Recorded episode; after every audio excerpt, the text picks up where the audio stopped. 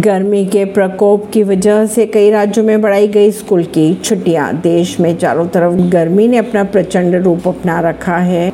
वहीं गर्मी के इतने विकराल रूप को देखते हुए देश के कई राज्यों में स्कूलों की छुट्टी को बढ़ा दिया गया है। आईएमडी ने उत्तर प्रदेश, बिहार, तमिलनाडु, मध्य प्रदेश, झारखंड सहित कई क्षेत्रों में बहुत गंभीर हीट वेव की स्थिति का अनुमान लगाया है। गर्मी के इतने विकराल रूप को देखते हुए देश में कई राज्यों में स्कूलों की छुट्टियों को बढ़ा दिया गया है। अब मध्य प्रदेश में इसे बढ़ाने के आदेश जारी कर दिए हैं। एमपी में राज्य सरकार ने गर्मी के इस विकराल रूप को देखते हुए बच्चों के स्वास्थ्य को ध्यान में रखते हुए पहले से पांचवी क्लास के बच्चों को समर वैकेशन 30 जून तक के लिए बढ़ा दिया गया है। हालाँकि क्लास 6 से लेकर 12वीं तक के स्कूल 20 जून में खुल जाएँगे।